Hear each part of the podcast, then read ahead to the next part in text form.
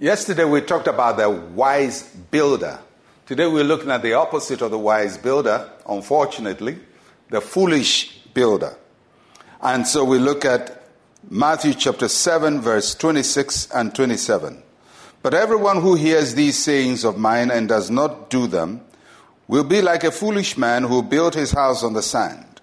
And the rain descended, the floods came, the winds blew and beat on that house, and it fell, and great was its fall. As I said yesterday, this parable is about how we relate to God's word. But Jesus is actually likening his word to a reality of his time where and the way people built their houses. There were people who built on the rock and people who built on the sand. And he's likening those realities to how people approach his word. And so he talks about the foolish builder. The foolish builder builds on the sand.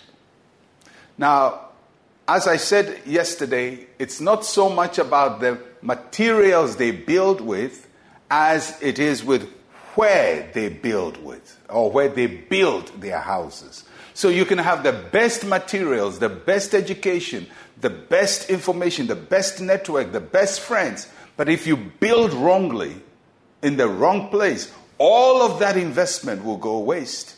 So the house on the rock stays against the storms of life, and the house on the stand doesn't stay.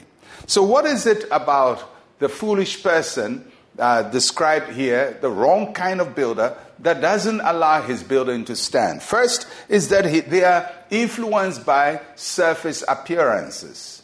They look at the terrain, and as I said yesterday, in the place where Jesus grew up, sometimes sand can be hardened. And the only thing that will test that hardened sand is water, is rain. And so the, the, the, foolish man looks at the sand and says, Oh, it's, it's, it looks hard today, it, it seems stable today, and they build on it. They don't go deep, they go for the superficial, they look for things that impress people. They want to build quickly. They want people to applaud them. They want to take a picture and put it on Instagram. They want to take a picture and put it on Facebook. They want to have bragging rights that they got it first. So they are very quick to act and they don't take time to think through, to analyze, to look at all the other aspects, what can go wrong, and how to hedge against what will go wrong. That is the foolish builder. They're surface people, influenced by appearances. Secondly, they settle on shifting ground. They don't settle on solid ground. Sand moves. Sand is a weak foundation for building your life, your marriage, a nation, a company. There is nothing firm in the sand. So, when we are looking for shifting grounds, what is in vogue, what is popular, we become like this builder. We find whatever seems available and decide to use it, or the popular and decide to go along. No conviction, no faith. It's all about fitting in, blending in, becoming like everybody else, doing what everybody is doing. That's the problem with this builder. Thirdly, they build for short term success.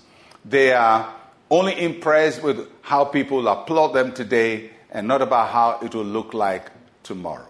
Listen, Everything we build in life takes time, it takes effort, and, and it's not good for effort to be wasted. It's not good for you to spend so much time in a marriage and the marriage not work. It's not good for you to build, spend so much time building something and the thing not work. It, it's painful when what you've built doesn't work. So let us ensure that our foundations are right so that what is built will endure adversity. Because as I said yesterday, adversity will come. Your life will be buffeted. Whatever you build will be buffeted.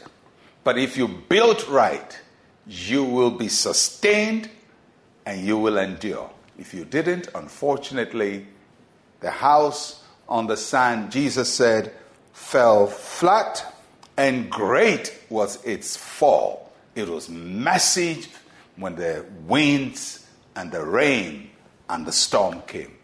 I am persuaded that will not be your testimony. I am persuaded that will not be your story. And I pray that your life doesn't end this way. I pray that God will bless you with wisdom to lay the right foundations for your life. Let us pray. Say with me, Heavenly Father, help me to be a hearer and doer of your word. Enable me to build things that endure.